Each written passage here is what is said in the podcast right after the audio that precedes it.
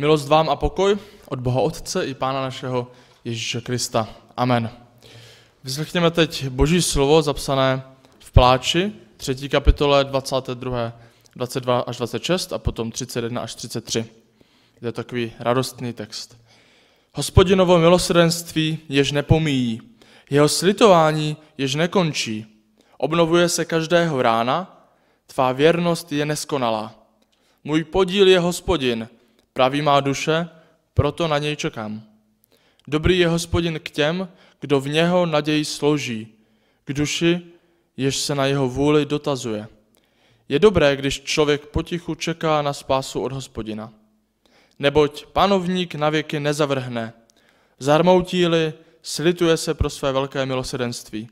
Z rozmaru totiž lidské syny nepokoří ani nezarmoutí. Pane, děkujeme ti za tvé slovo, prosíme tě o to, aby si k nám teď mluvil, aby se nás potěšoval, napomínal a mluvil k nám. Amen.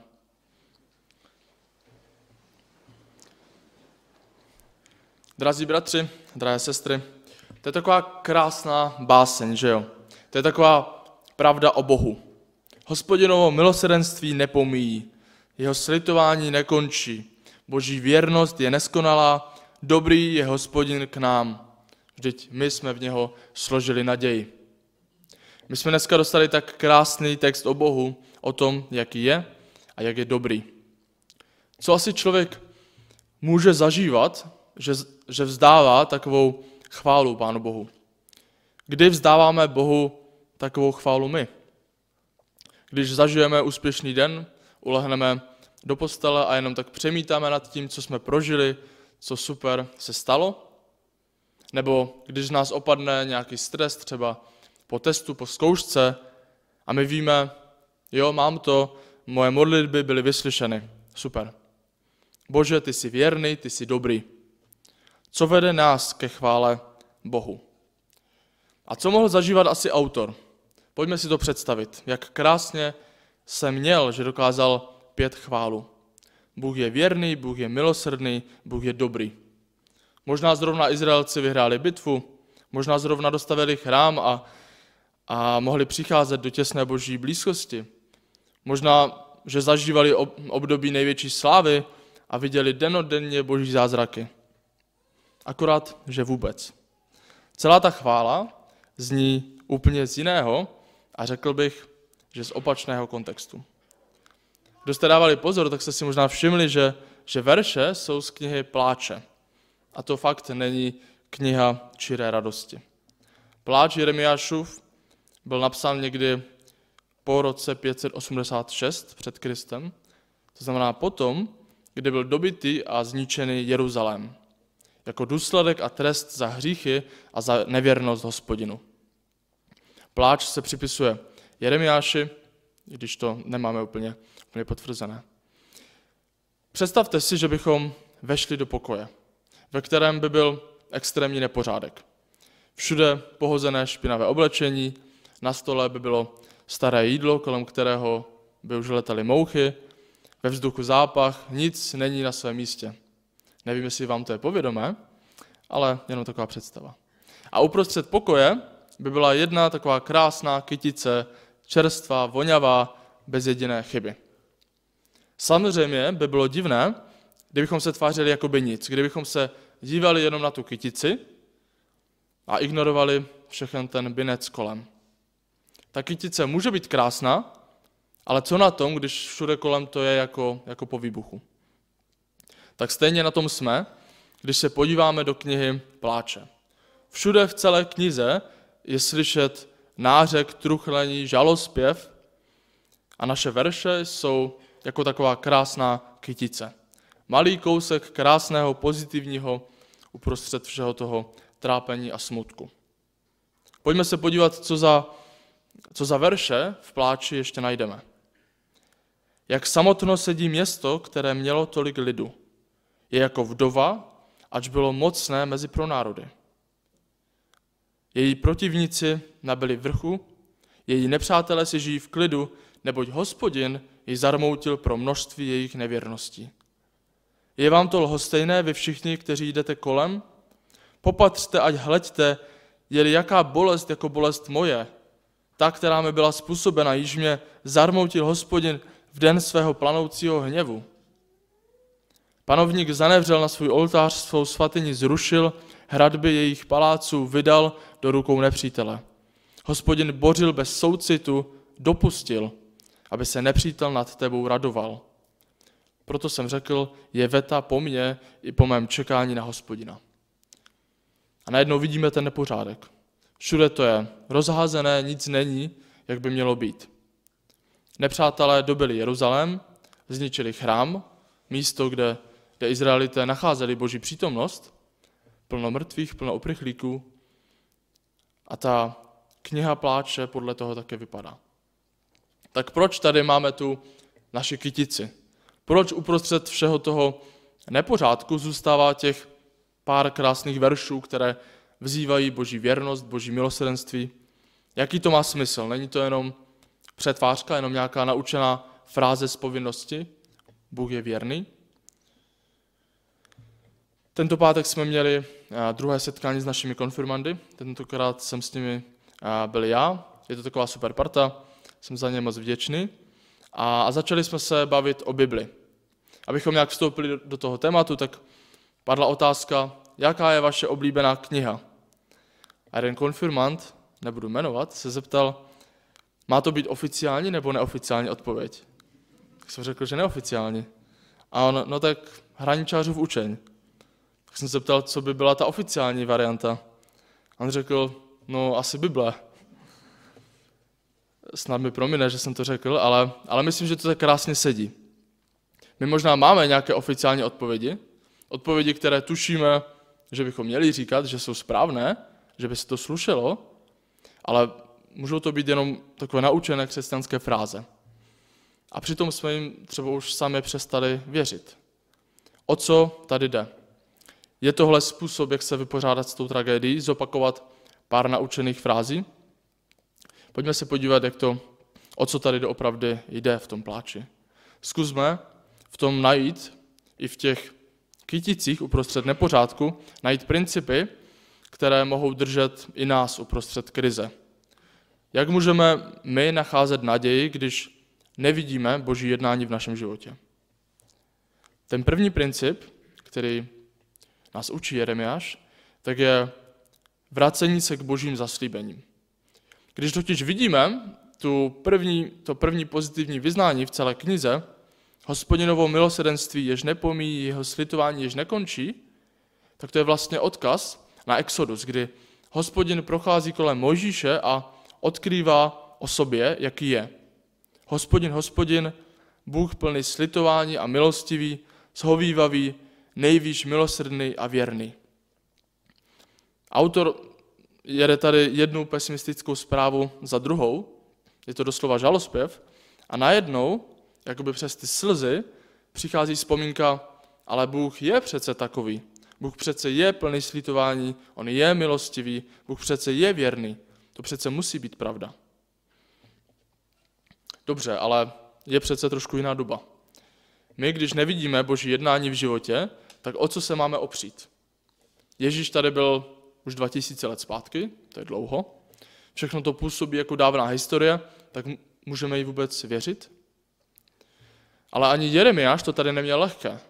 Od doby, co Bůh vyvedl Izraelce z Egypta, od doby, kdy, kdy Bůh na Sinaji řekl Mojžíši ty slova o své věrnosti, tak to už bylo asi 900 let.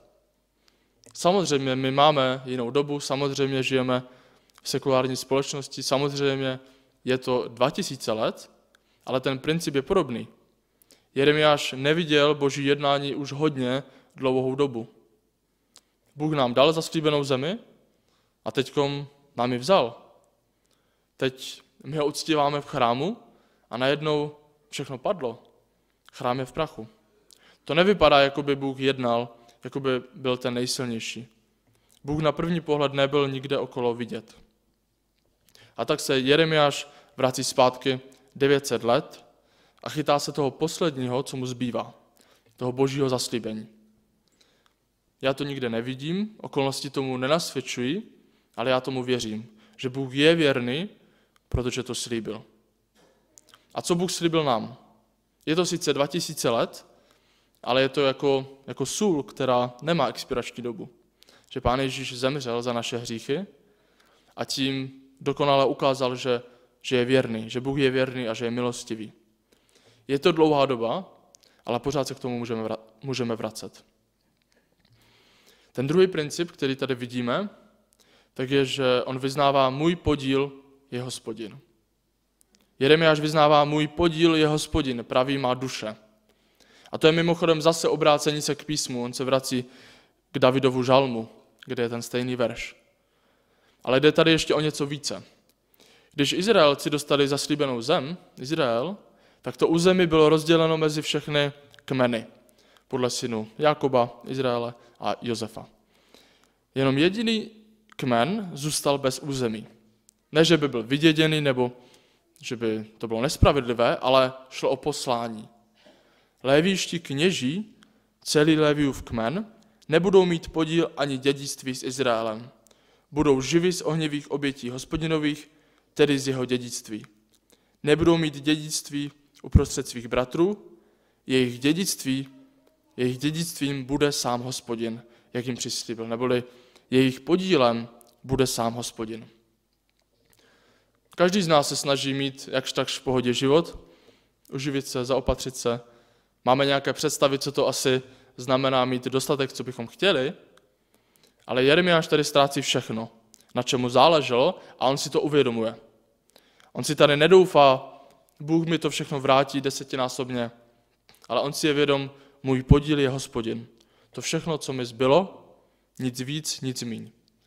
Majetek, na který se můžu spolehnout, tak nemám. Jediné, co mám, tak je hospodin. A ve světě, kde, kde se mu rozsypalo všechno, co měl, tak přestal hledat naději kolem sebe a našel ji v Bohu, Bohu samotném. Je to skutečnost, ke které dospěl třeba, třeba i Komenský, který si prožil hodně utrpení a nachází to v tom ráji svého srdce a ne v labirintu světa. A přiznám se, že pro mě to je trošku tajemství, eh, co to znamená najít ten podíl v hospodinu. A myslím, že to je postoj, který se tvaruje skrze krize, kdy nás to Bůh učí, drží nás a tvaruje. A to snad znáte i lépe než já. Ten třetí princip, který nás to učí, tak je, že Jeremiáš neměl ty oficiální odpovědi, ale on prožíval tuhý boj. Vypadat jako zbožný křesťan, to by docela šlo se naučit. Naučíš se pár frází a snad tak nějak zapadneš do společenství. Ale to vůbec není to, k čemu nás Bůh volá. Už vůbec to není to, o čem tady v pláči jde. Už jenom tím důkazem nám je ta hromada těch upřímných, smutných vyznání. Jeremiáš tady vylévá srdce, pláče a přiznává veškerý nepořádek, který je kolem něho. Nejsou to fráze a nejsou to ani věci, které by druzí rádi slyšeli. On ale, když to říká, tak on nerezignuje, ale naopak, on bojuje usilovný zápas o slitování. Do svého naříkání přidává věty, které jsou jako takový balzám, jako osvěžení pro veškeré bolesti. A neříká to jako tu oficiální odpověď, jako bezpečnou frázi, ale říká to v zápalu boje. Neboť panovník na věky nezavrhne. Zarmoutíli, zarmoutíli slituje se pro velké milosedenství. Někdy se dostaneme do bodu, kdy kolem sebe postrádáme trochu jistoty. Nevíme, co se děje, proč se děje, nebo proč to Bůh dopustil. A dokonce postrádáme jistotu, že to dopadne do, dobře. A ano, Bůh nám nedává jistotu, že každá situace dopadne dobře. Stejně ale máme k Bohu volat. Naše modlitby nemůžou být jenom takové apologetické, takovým dokazování pro naši víru. Bože, ať se to stane, abych viděl, že, že doopravdy jsi. Pokud se to nepovede, pokud to tentokrát dopadne špatně, tak přece nemůžeš být dobrý, jak bys to mohl dopustit. My se k Bohu modlíme, i když nevíme, jak to dopadne. Vždyť Bůh nekoná na náš rozkaz. I když to může dopadnout jinak, než jsme chtěli, i když se třeba nestane zázrak, tak to nic neříká o tom, že by Bůh nebyl, nebo že by nebyl dobrý. Co by to bylo za Boha, za bůžka, kdyby měl jenom plnit naše přání? Co by to bylo za Boha, kdyby byl podřízený našim představám? A tak stejně Jeremiáš nenechází jistotu, ale stejně uprostřed krize vyznává, Bůh je věrný, Bůh je milosrdný, Bůh je dobrý, on přece nezavrhne na věky. Jsou to slova zápalu, takového boje a je to to jediné, čeho se může chytnout. Jeremiáš se nechytá té představy jistoty budoucnosti, že to dobře dopadne, ale on se chytá jenom a jenom Boha samotného. A celý ten pláč končí slovy Obrať nás, hospodine, k sobě a my se navrátíme. Obnov naše dny, jak za dnů dávno věkých. Nebo jsi nás úplně zavrhl, rozlitil se na nás převelice. Nejsou to slova vítězství, nic se tam nezlepšilo, není to moc slavný konec. Ale pláč Jeremiášův nám je svědectvím. I když jsme právě uprostřed boje a zápalu, tak Bůh je věrný, on je milosrdný a my to můžeme vyznávat. Jeremiáš si mohl napsat jenom svůj deníček a tam si mohl jenom postěžovat sám sobě. Ale on udělal něco podstatně jiného. On přes všechny ty své neoficiální a upřímné zvolání pořád volal k Bohu. On se mohl stáhnout sám do sebe, trpět a říkat si, co to je za Boha, on tu není. Ale on všechny ty svoje upřímné a bolestivé pláče směřoval k Bohu samotnému. K němu volal. A možná právě v tom byl rozdíl.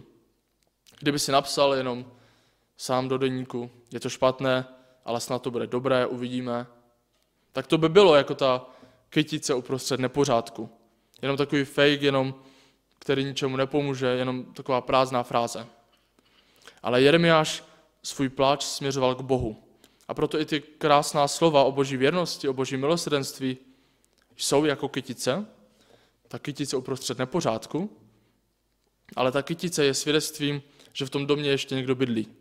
Je to svědectvím o tom, že kdo tam bydlí, tak mu to není jedno, jak to tam skončí. Ale jednou přijde, uklidí to a udělá pořádek.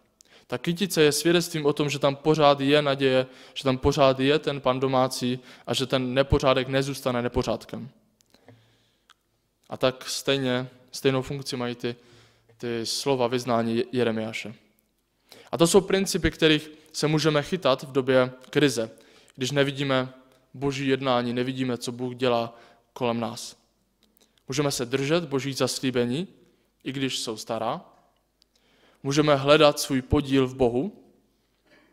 Všechno, co mám, tak je Bůh sám. A takovým, můžeme taky takovým neoficiálním přístupem volat k Bohu. Vyznat mu vše, co máme na srdci a bojovat o jeho slitování. Vždyť on to zaslíbil. A naše situace je ještě trošku jiná než od Jeremiáše. My máme jistotu, že Bůh je věrný, že Bůh je milosrdný. On to ukázal ve svém synu v Ježíši a v něm se naplnili všechny ty přání a bojovné touhy Jeremiáše. Neboť panovník na věky nezavrhne. A tak se stalo, i když Jeremiáš se toho sám už nedožil. Panovník na věky nezavrhl. Amen.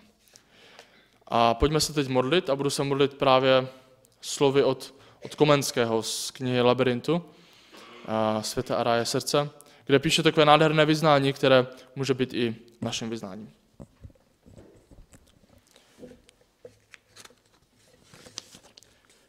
Zde jsem, pane můj Ježíši. Vezmi si mne, chci být tvůj a zůstat tak na věky. Mluv ke svému služebníku a dej, ať poslouchám. Řekni mi, co chceš a dej, ať v tom najdu zalíbení. Ulož mi, co se ti líbí a dej, ať to unesu. Obrať mne, k čemu chceš a dej, ať na to stačím. Poruč, co chceš a co poroučíš, dej. Ať já se stanu ničím, abys ty sám byl vším. Pane, to vyznáváme i my a prosíme tě o tohle jako zbor. Amen.